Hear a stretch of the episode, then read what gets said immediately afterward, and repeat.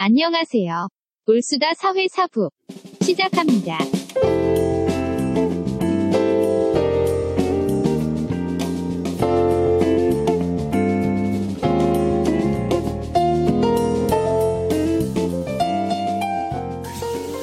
자, 그러면 저희가 잠깐 쉬고 4부로 돌아왔습니다. 오늘 어떤 거 준비해 주셨습니까? 네, 오늘은 그 영화 오드막, 영어로 오. 이제 쉑이라고 그러는데 그 쉑쉑 버거가 아니라 죄송합니다. 이거 잘라주세요. 개그예요. 영- 어, 좋은데요? 네. 네, 영화 오드막에 대해서 같이 우리가 얘기를 해볼까 합니다. 이거 혹시 소설로 나왔던 그 작품 아닌가요? 저도 사실 소설로 나왔을 땐 모르고 나중에 영화 보고 나서 알았는데 이게 2007년에 윌리엄 폴 영이라는 사람이 쓴 오두막을 바탕으로 한 작품입니다. 근데 이게 굉장히 중요한 건 뭐냐면 이 작품은 기독교 교리에 관한 책이 아니에요. 그냥 어. 기독교 사상을 담고 있는 소설이에요. 이제 많은 부분들이 이게 마치 성경과 같은 기독교 교리냐 막 이렇게 생각하다 보니까 이제 오해가 있긴 하는데 하여튼 이 굉장히 인기를 많이 얻었다라고 그래요. 뭐 미국 지역에서만 600만 부 이상이 팔렸고요. 그리고 이제 윌리엄 폴 영은 이제 선교사인 부모님을 따라서 어린 시절 뉴기니에서 살았었는데 그 당시 겪었던 상처와 기억들을 바탕으로 이제 썼던 소설이 오두막이고 그리고 그게 이제 인기가 많아서 영화화됐다라고 합니다. 영화가 교리가 아니고 소설이다라는 말은 영화에서 다루고 있는 어떤 내용들은 우리가 그대로 받아들이면 교리랑 문제가 있을 수 있다 이런 있나요? 그쵸. 왜냐면 우리가 이제 성경을 읽을 때 여러분들이 어렸을 때 어떤 봤던 영화의 장면이나 혹은 그게 이미지가 각인이 될 수 있거든요. 대표적인 게 이제 예수 그리스도의 이미지죠. 우리가 알고 있는 예수 그리스도 하면 백인의 약간 금발의 선한 얼굴. 그게 이미지가 각인되어 있잖아요. 마치 아닌가요? 아니죠. 왜냐면 그 당시 중동 지역의 그 사람의 모습으로는 도저히 나올 수 없는 저는 금발에 손을 보고 계십니다. 그분이 어, 아닙니다, 아닙니다. 그, 우리가 가지고 있는 큰 오해 중에 하나예요. 그거와 마찬가지로, 사실 성경이 세상에서 제일 읽기 쉬웠어요. 이런 책이 돼야 되는데, 우리 사실 성경 읽다 보면 너무 어려울 때가 많잖아요. 근데 이런 기독교 소설들은 참 읽기가 쉬워요. 근데 이- 입에 쫙쫙 달라붙는 그런 책들인데, 문제는 이제 이 책들을 통해서 하나님을 알게 되면, 성경이 말하는 진짜 하나님이 아니라 소설가의 상상을 통해서 약간 각색된 그래서 어떻게 보면 왜곡될 수도 있는 그런 이미지를 진짜처럼 받아들이게 되는 거죠. 그러니까 뭐 기독교 영화, 기독교 소설 다 좀 이렇게 어떻게 보면 주의를 갖고 볼 필요가 있는 작품들입니다. 네, 그 오늘 영화의 줄거리도 좀 소개해 주시는 겁니까? 아, 네. 그, 이 영화 줄거리가 사실 어, 떻게 이렇게 요약해야 될지 잘 모르겠는데 하여튼 주인공인 이제 맥켄지라는 사람이 있어요. 근데 이 사람이 어린 시절 아버지로부터 많이 이렇게 학대를 마- 맞아요. 막 그런 학대를 당하다가 이제 아버지가 마시는 술에다가 독극물을 타요. 그래서 이제 영화에서는 이게 명확하게는 그려지지 않는데 그 아버지가 이제 죽게 돼요. 그래서 이제 시간이 탁 넘어서 이제 어느 날 어느 순간부터 벌써 이제 아버지가 되어 있죠. 아이가 한세 명이나 있고 아마 소설에는 아이가 다섯 명이었다라는 것 같아요. 근데 영화는 이제 세 명이에요. 근데 너무 행복하게 잘 지내는데 언- 이제 갑자기 가족 캠핑을 떠났다가 사랑하는 막내딸 미씨 미씨라는 아이가 납치범에 의해서 납치되고 나중에 살해당해요. 근데 사실 살해당했다라는 것도 살해당했는지 안 당했는지도 몰라요. 그냥 피 묻은 옷이 이제 한 낡은 오두막에서 발견돼서 죽었구나라고 그렇게만 이제 생각을 하는 거죠. 근데 그 상처가 너무 크니까 이 주인공 맥켄지가 슬픔과 절망의 삶을 살아가고 막 가족도 뭐 네가 그때 딸이 그때 어디 갔었냐 막 서로 상처도 있고 가정이 거의 파탄 지경에 이르러요. 근데 어느 날 집 그 우편함에 편지가 와요. 그 이제 오두막으로 우리 너무 오랜만이지 오두막으로 와라 파파 라고 해서 이제 작은 편지가 와요. 근데 이제 이 파파라는 표현은 그 납치 당한 그 죽은 그 딸 미씨가 하나님을 부르는 표현이었어요. 파파. 근데 이제 이 주인공은 이건 이제 살인범이다. 어, 이 살인범이 나한테 보낸 거다. 그래서 이제 뭐 찾아가요. 도대체 이걸 누가 보냈을까? 막 이런 생각도 있지만 하여튼 찾아갔는데 근데 거기서 성부, 성자, 성령 하나님을 만나요. 성부 하나님은 흑인 여성, 그리고 성자 하나님은 아랍계의 젊은 청년, 그리고 성령 하나님은 동양계의 젊은 여성으로 등장하게 돼요.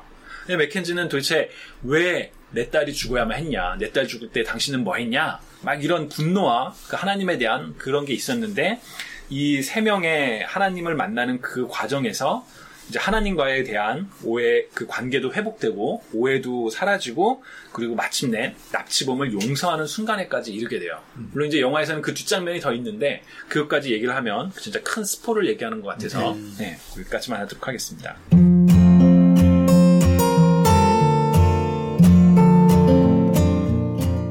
그러면은 이 이게 이렇게 인기를 끈 이유가 있을 텐데 어, 이 영화 속에서 이게 기독교 영화인 거잖아요, 소재가. 그쵸. 그좀 신앙적으로 유익한 어떤 원리들 이런 것들을 좀 메시지 이런 것들을 좀 발견할 수 있나요? 몇 가지 소개를 좀 해주시면 좋겠습니다. 네, 굉장히 많아요. 그래서 여러분들이 사실 오두막 이렇게 검색을 하면 오두막을 갖고 어떻게 기독교 공동체 내에서 discussion 할 수 있을까? 그런 자료들도 굉장히 많은데 제가 여러분들과 몇 가지 이제 나누고 싶은 것 중에 하나는 첫 번째는 이제 초대예요. 어느 날 갑자기 온 하나님의 초대. 뭐 오랜만이지 우리 좀 이렇게 보자 라는 그거.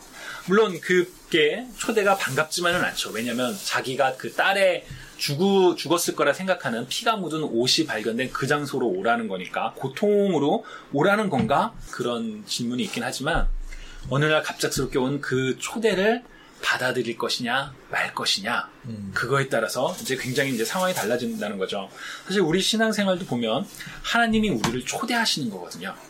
그게 뭐 불신자에서 신자로 됐든 혹은 뭐 누군가를 미워하다가 누군가를 사랑하는 관계가 됐든 우리 삶의 변화를 이끄시는 그 초대 그 모습이 하나 있고요. 그리고 우리가 이제 그 초대에 응할 때 삶이 변화되는 그런 기적들을 보게 되고 사실 이 영화에서 이제 가장 큰 핵심 중에 하나는 이제 고통의 문제예요. 내가 고통당할 때 하나님은 어디 계시는가? 이 맥켄지는 사실 왜 하나님이 내 딸을 구하지 않았냐? 그 순수한, 그 착한 어린애를 그, 그냥 이렇게 고통받게 냅뒀냐? 그 질문이죠.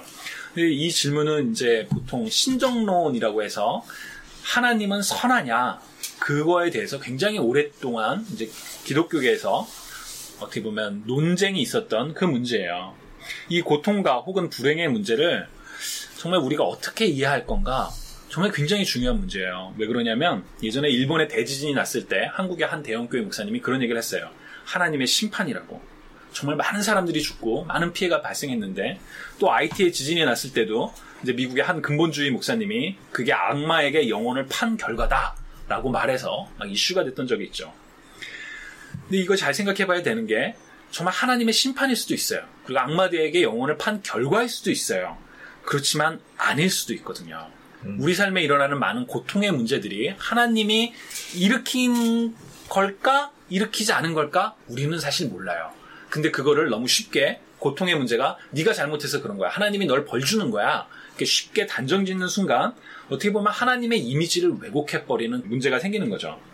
그래서 미국의 에모리 대학교에 그 설교학 교수인 토마스 롱이 그런 고통에 처해 있는 사람들에게 우리가 도대체 무슨 말을 해야 될까? What shall we say? 라는 책을 썼어요. 한국말로는 고통과 씨름하다라고 번역된 책인데, 근데 이 저, 자는 그런 얘기를 해요. 우리가 이 고통과 하나님의 그 관계를 이해하려면 네 가지 전제가 필요하다. 근데 하나님은 존재하신다. 하나님은 전능하시다. 하나님은 사랑이 많고 선하시다. 무고한 고통이 존재한다. 이 네 가지 전제가 서로 어느 하나를 부정하지 않고서는 이 고통의 문제에 대해서 우리가 답할 수 없다라는 거예요. 예를 들면 이거죠. 하나님이 존재하고 전능하고 사랑이 많다면 왜 무고한 고통이 있냐? 그러니까 하나님은 전- 존재하지 않거나 하나님은 전능하지 않거나 혹은 하나님은 사랑이 없으신 분이다. 또는 네. 고통에는 다 이유가 있다. 고통에는 다 이유가 있다. 뭐가 한게 없다. 그쵸. 그래서 이분은 이제 아 이건 불가능한 체스 경기다. 그런 표현까지 쓰세요. 그래서 영화에서 보면 미씨가 납치당했을 때 그 어린 딸이 납치당했을 때 그리고 죽임을 당했을 때 그 맥켄지의 질문은 그거거든요. 왜 안 구해줬냐? 바로 이 질문. 사실 굉장히 어려운 질문이죠. 여러분들은 어떻게 생각하시나요? 고통당할 때 하나님 어디 계셨나요? 아버지로서는 충분히 그럴 수 있다고 생각을 해요. 아버지로서는 그렇게 제가 만약에 그런 상황이 됐다. 분노할 수 있다. 그렇죠. 분노할 수 인지상정으로서 네, 그렇게 할 수 있다고 생각하는 거죠. 사실 남의 일이지만 남의 일이라고 이렇게 한정짓는 것도 좀 무리가 있어요. 세월호 같은 경우 사, 사고가 났을 경우에 그런 생각들을 다 하잖아요. 더구나 그 죽음이 이 정치에 의해서 또 왜곡이 되고 이런 것들도 분노하게 돼요. 이 불의를 왜 좌시하시는가 이런 생각이 많이 들 수 있을 것 같아요. 정말 엉뚱한 생각이지만 하나님이 행동하시지 않은 게 비단 이 사건뿐만 아니잖아요. 그쵸. 그 전에 예를 들어서 그 주인공이 잘못한 일을 했을 때도 음, 음, 음, 음. 그리고 행복한 가정을 꾸려졌을 아, 때도 어, 하나님이 딱히 너가 잘못됐어. 라고 얘기하신 적은 없으시거든요. 맞아요. 네. 음. 갑자기 그런 생각이 들었어요. 왜 그러면은 그거를 통해서 다시 한번 이걸 remind 하면서 그 통로로 가는 어떤 문을 열게 만드는 음, 음, 음. 그런 계기가 되지 않았을까 하는 생각이 듭니다. 음. 그 이제 영화 속에서는 맥켄지는 계속 그걸 갖고 씨름해요. 왜 그 죽은 딸, 그 딸 옆에 없었냐. 걔가 고통받을 때. 근데 이제 거기에 대해서 이제 어떤 직접적으로는 얘기는 하진 않지만 그런 모습들이 보여져. 어떤 예를 들어 영화 속에 굉장히 인상 깊은 장면이 뭐냐면 막 이제 맥켄지가 그래요. 그 예수 그리스도가 응? 죽지 않았냐? 응? 당신 뭐 했냐? 그때 그 이제 하나님인 그 흑인 여성이 자기 팔을 쫙 걷어요. 거기 팔에 십자가 자국이 그못 자국이 있는 거예요. 오 저는 그때 굉장히 좀 센세이션했어요. 예수 그리스도 손에 그 성은이 있다라는 건 알고 있었지만 하나님으로 표현된 그 인물의 손에도 성은이 남겨졌다라는 거. 나도 같이 고통받았다.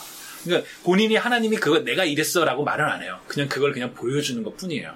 그래서 영화 속에서는 이런 메시지를 우리가 이제 찾아볼 수, 찾을 수 있는 거죠. 하나님은 모든 악과 고통을 멈출 수 있는 힘이 있지만 그것은 인간에게 주어진 자유의지의 선물을 다시 가져오는 거라는 거예요. 하나님이 그 순간에 개입하는 순간. 그래서 하나님은 함께 고통당하면서 애통하고 슬퍼하지만 그리고 그 과정을 통해 인간들이 하나님께 돌아오기를 기다리시는 분. 누군가에게 강요하지 않는 하나님의 또 다른 사랑의 표현이 아닌가. 그런 이제 메시지를 영화 속에서 읽을 수 있다라는 거죠. 근데 사실 이 내용은 신정론에 대해서 우리가 답할 수 있는 가장 큰 답 중에 하나가 아닐까 싶어요. 네. 물론 그 우리가 아 하나님이 정말 이랬어라고는 알 수는 없죠. 다만 하나님이 선하시고 전능하시고 존재하신다는 그 점에서 어떻게 고통을 이해할까 그 가운데 이제 얻는 답변인 거죠.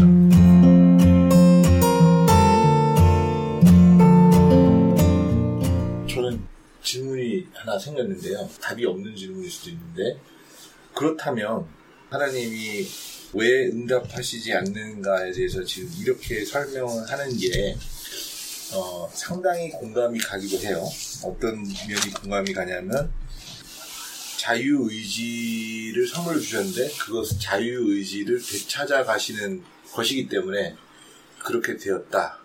라고 한다면 고통받거나 고난 중에 있는 사람의 하는 기도는 의미가 없는 건가요? 왜냐하면 그것에 응답하시지 않을 하느님, 하나님이다 라고 해야 되는 것 아닐까 라는 생각이 든 거죠. 음, 조금만 더 부연스러운 네. 혹시. 예. 어, 예를 들면 그러니까 어떤 사람이 고통을 받아요. 음, 근데 고통받는 사람의 기도를 하나님이 들어주시는 것. 그런 것은 그 사람에게 고통을 가하는 이, 가하는 이가 그것을 멈추거나 멈추지 않거나를 그 가하는 이의 자유 의지로 결정하지 않고 하나님의 의지로 그 사람의 어떤 자유의지를 꺾어내는 걸 수 있는 거잖아요.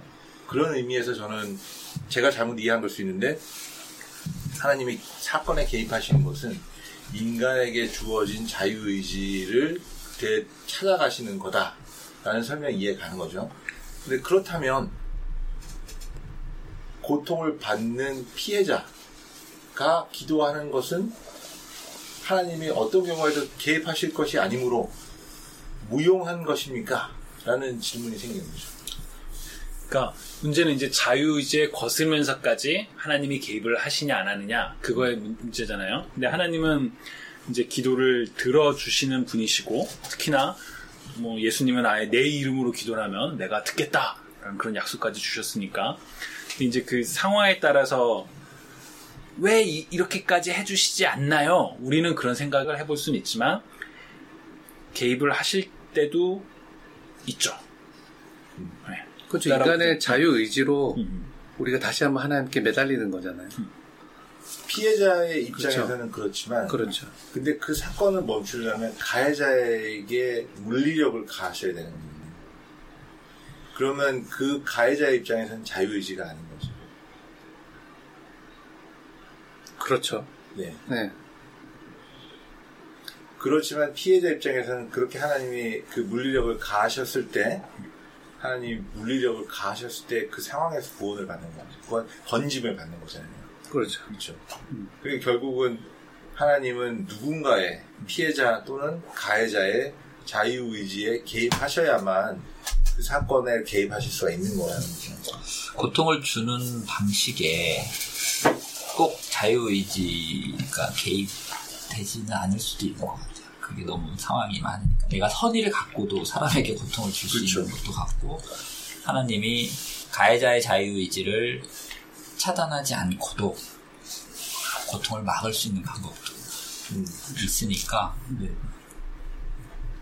그래서 이제 왜 제가 이 질문으로 돌렸냐면 사실 그 신정론의 그 이야기, 논쟁의 이야기는 하나님이 어, 떤걸 하실 수 있는 능력이 있다 없다를 논하기보다 왜 선한 신이 방조하는가잖아요.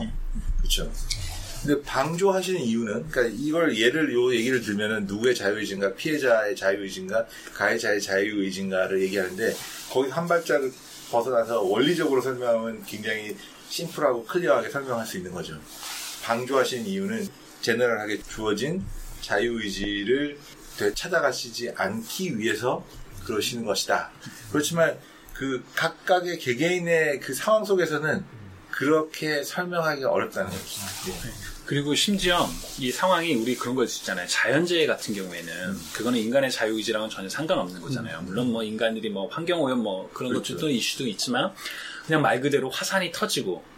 그런 이슈들에 대해서 우리들은 그런 질문도 해볼 수 있는 거죠. 왜 화산 터지는 걸 안 막으셨냐? 네. 왜 이게 갑자기 쓰나미가 일어나는 걸 안 막으셨냐? 근데 그런 부분에서 글쎄요, 저는 그렇게 생각을 해본 적이 있어요. 하나님이 창조하신 자연이 있고 그 자연을 운행하도록 질서를 만드셨어요. 근데 그 자연의 질서 과정에서 어떻게 보면 부산물 혹은 왜 원래 우리도 홍수도 나쁜 의미만 있다라고 얘기는 안 하잖아요. 오히려 홍수를 통해서 자연 정화의 그런 과정들이 근데 그런 과정에서 일어나는 피해들 정말로 무슨 자유의 의지와 전혀 상관없이 일어나는 그런 상황들에서 고통받는 사람들이 존재하는 거죠. 그러면 이제 그걸 어떻게 설명할 거냐 그런 이슈가 있는데 중요한 건 하나님이 고통을 만든 것도 아니고 고통을 그 고통이라고 하는 것도 굉장히 상대적이잖아요. 그렇죠. 그리고 양자택일 하나님 입장에서 양자택일 해야 될 수도 있어요. 네. 너의 고통이 이 사람의 행복. 행복이 됐어요. 그런 상황이 하나님의 입장에서도 많잖아요. 그 상충이. 그래서 이 고통의 문제, 사실 자연재해와 또는 가해자가 있는 고통의 그 질을 그러니까 어쩔 수 없으니까 거기서 고통받는 사람들이 어쩔 수 없어라고 생각하는 거는 잘못이잖아요. 그 사람들에게는 절대적인 고통이니까 우리가 보기에는 상대적이지만 그래서 그 많은 상황들을 다 이렇게 설명할 수는 없지만 어, 그 고통을 문제라고 표현을 했을 때 하나님께서 문제를 왜 방임하시는가, 왜 그 허용하시는가 거기에 대해서 제가 어느 분의 표현을 빌리자면 하나님께서 결국은 만물의 주인이신데 역사를 이끌어 가시는데 하나님께서는 문제를 제거하시는 대신 본질을 강화하는 방식으로 역사를 항상 이끌어 오셨다. 음. 이런 문장을 들었거든요. 음. 저는 그게 좋은 설명이라고 봐요. 애초에 아담과 하와로 하여금 죄를 짓게 방임하셨는지 아니면 어, 그들의 의지로 죄를 졌던지 간에 그때부터 시작된 문제잖아요, 사실은. 네. 이 고통의 문제가.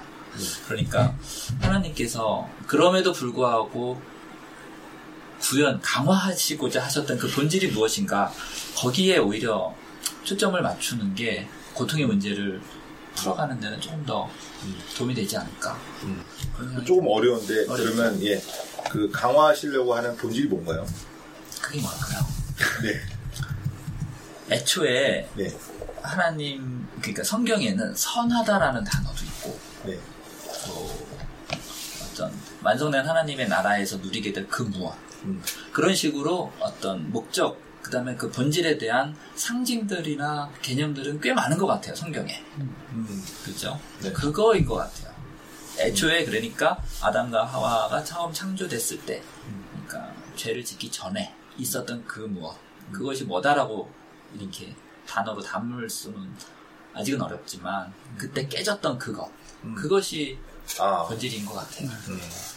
그래서 이 오두막에서도 결국은 미시가 아버지의 그 무엇을 위한 도구가 되었느냐 이렇게 볼 수도 있지만 그거는 어떻게 보면 너무 이렇게 도구적으로 접근하는 거잖아요. 근데 그럼에도 불구하고 이 고통 속에서 구현됐던 하나의 본질 하나님 안에서 미시도 행복했고 아버지도 결국은 어, 그 무언가를 찾았잖아요. 음. 그래서 이 소설이 조금 훌륭하다고 하는 게 그거를 잘 끌어낸 것 같아요. 음.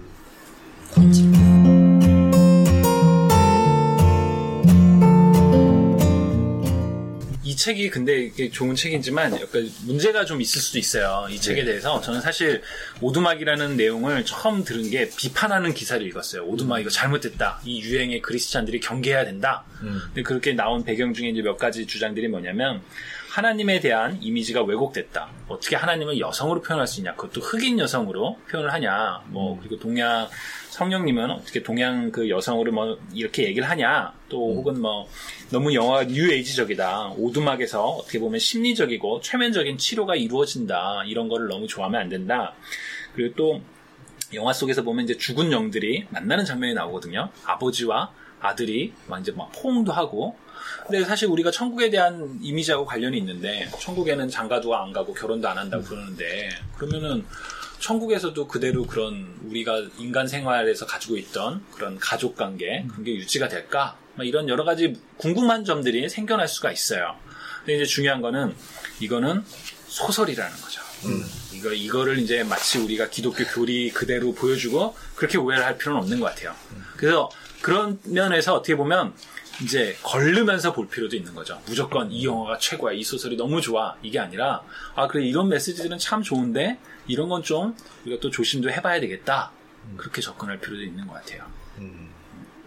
저는 갑자기 그게 그 궁금해졌는데 그 하나님의 이미지를 여성으로 표현하면 안 되는 건가요? 어, 저는 사실 상관없다라고 생각해요. 왜냐면 하나님은 남성과 여성의 존재가 아니거든요. 네. 근데 이제 영화 속에서는 특히나 또 영화 속에 하나님이 여성으로만 표현되지도 않아요. 어느 순간에는 남성처럼 등장을 해요. 남성으로서 등장을 해요. 근데 그때 무슨 말을 하냐면 이번에는 이 모습이어야만 된다고 그렇게 얘기를 해요. 그러니까 이제 우리가 알고 있는 아버지의 이미지, 어머니의 이미지 그거를 좀잘 표현하기 위해서 여성으로 이렇게 주로 등장했던 것 같은데 어차피 하나님은 우리가 아는 성별의 존재가 아니시니까 상관없다고 생각해요. 저도 이 소설이라는 장르의 장점을 작가가 충분히 활용해서 잘 본질을 잘 그려냈다고 생각을 해서 저는 이거 굉장히 마음에 들었어요. 음. 좋아요. 저는 이제 영화는 못 보고 책을 읽었는데 게다가 영어를 읽어서 다 이해를 했는지는 모르겠지만 너무 좋았거든요. 훌륭하시네. 네. 그래서 대단하시네요. 뒤에 뭐 사족을 달아놨지만 네. 이렇게 대담하게 하나님과의 관계를 그려낼 수 있는가 과연 어떤 그래서 예전에 이렇게 좋은 신앙 서적을 통해서 많은 도움을 받긴 했지만 음. 그게 또 그때의 감동이 지나고 나면 용어만 남잖아요. 그렇죠. 무슨 뭐뭐 그 용어가 너무 어, 피상적이고 네. 건조해져서 네. 차라리 이게 그동안 읽었던 모든 좋은 책들을 그냥 집대성했다 음. 이런 느낌이 드는 거예요. 저도. 그 말씀을 들으니까 굉장히 공감 가는 부분이 어, 제가 아까 일부를 하면서 어떻게 보면 잘 다 설명 못한 것 같은데 성경에서 말씀하는 내용 그다음에 어떤 우리가 알고 있는 예수 그리스도의 사건을 이성으로만 보려고 해서는 안 되는 것 같아요. 그 순간의 감성을 이해하고 왜냐하면 우리가 지어지기를 이성만 갖고 살아가도록 지어진 존재가 아니기 때문에 그래서 저는 그 말씀 참 좋은 말씀이신 것 같아요. 그래서 최근에 이제 유진 피터슨이 요한계시록을 조금 묵상하고 이렇게 설명한 책을 읽었는데 여기 도서관에 좀 있더라고요.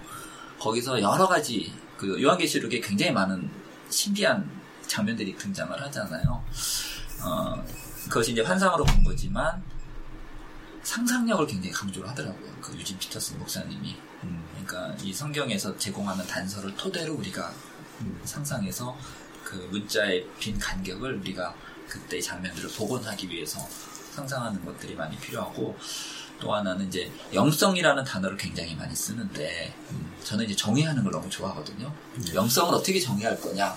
여러 정의들이 있지만 그 중에 하나는 뭐 사전에 보면 1, 2, 3이 있잖아요. 중요도별로 한 3 정도의 저는 영적 감수성 이라고 하고 영적 싶어요. 감수성. 그게 이제 그 연금술사라는 소설이 있잖아요. 네. 파울로 뭐죠? 그분이 쓴 그게 기독교 서적은 아니지만 영적 감수성에 대한 아주 좋은 그러니까 뭐 사인을 따라가고 네. 그런 걸 따라가고 네. 그런 게 우리가 하나님을 이렇게 어 감각하고 분별하고 이런 데 있어서 이런 성경적인 건강한 지식과 교리가 이렇게 어느 정도 뼈대가 세워지면 영적 감수성 네. 그러니까 이해되지 않는 현상에 대한 수용 네. 그죠? 네. 그런 게 필요한 것 같아요. 네. 그 책도 그러면 언젠가 한번 사부에서 소개시켜 음, 주시는 건가요? 네. 그거 다시 읽어봐야 될 것 같아요. 네, 그 정말 중요한 부분이에요. 그 영적 감수성, 그 상상력. 근데 중요한 것은 상상이다. 그걸 구별해내는 거. 그건 참 중요한 것 같아요. 네. 네. 아, 이렇게 해서, 어, 들으시는 분들은 어쩌면 한 시간 또는 뭐한 시간 반 정도 분량으로 1에서 4부를 들으시겠지만, 저희가 지금 3박 4일째 그렇죠. 휴가를 내고. 네. 학습하면서. 하고 있습니다까지 말하면 거짓말 아니기 때문에 제가 그렇게까지 말씀을 못 드리고요. 아, 오늘도 또 함께 모여서 어, 이렇게 좋은 말씀 나눠주시고, 저는 굉장히 많이 배운 것 같아요. 네.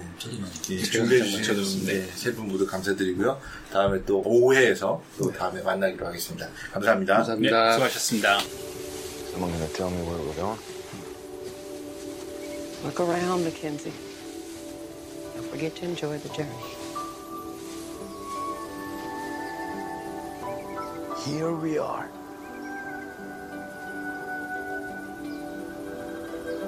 This is it? To your eyes. Just for tonight.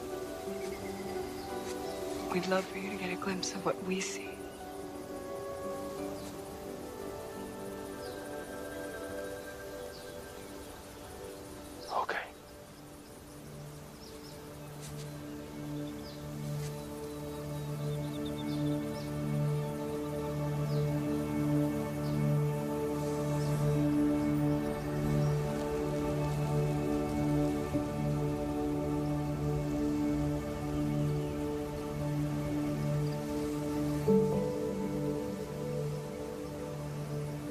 Are those?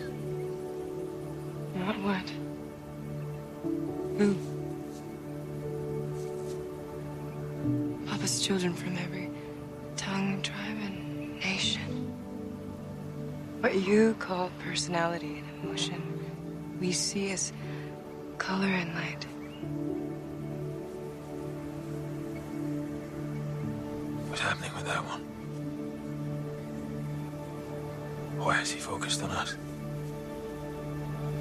based on you.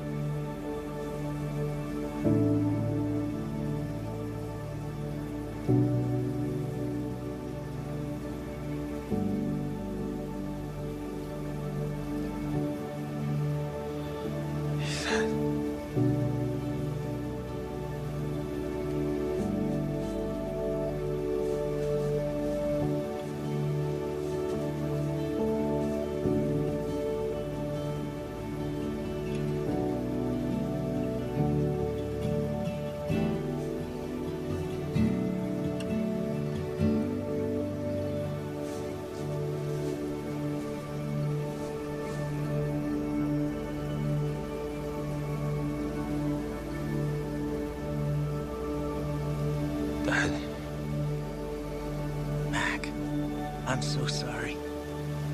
For everything. I was blind and I couldn't see you. I couldn't see anyone. I know. I know. I was scared. I didn't know what to do. You become the father I could never be.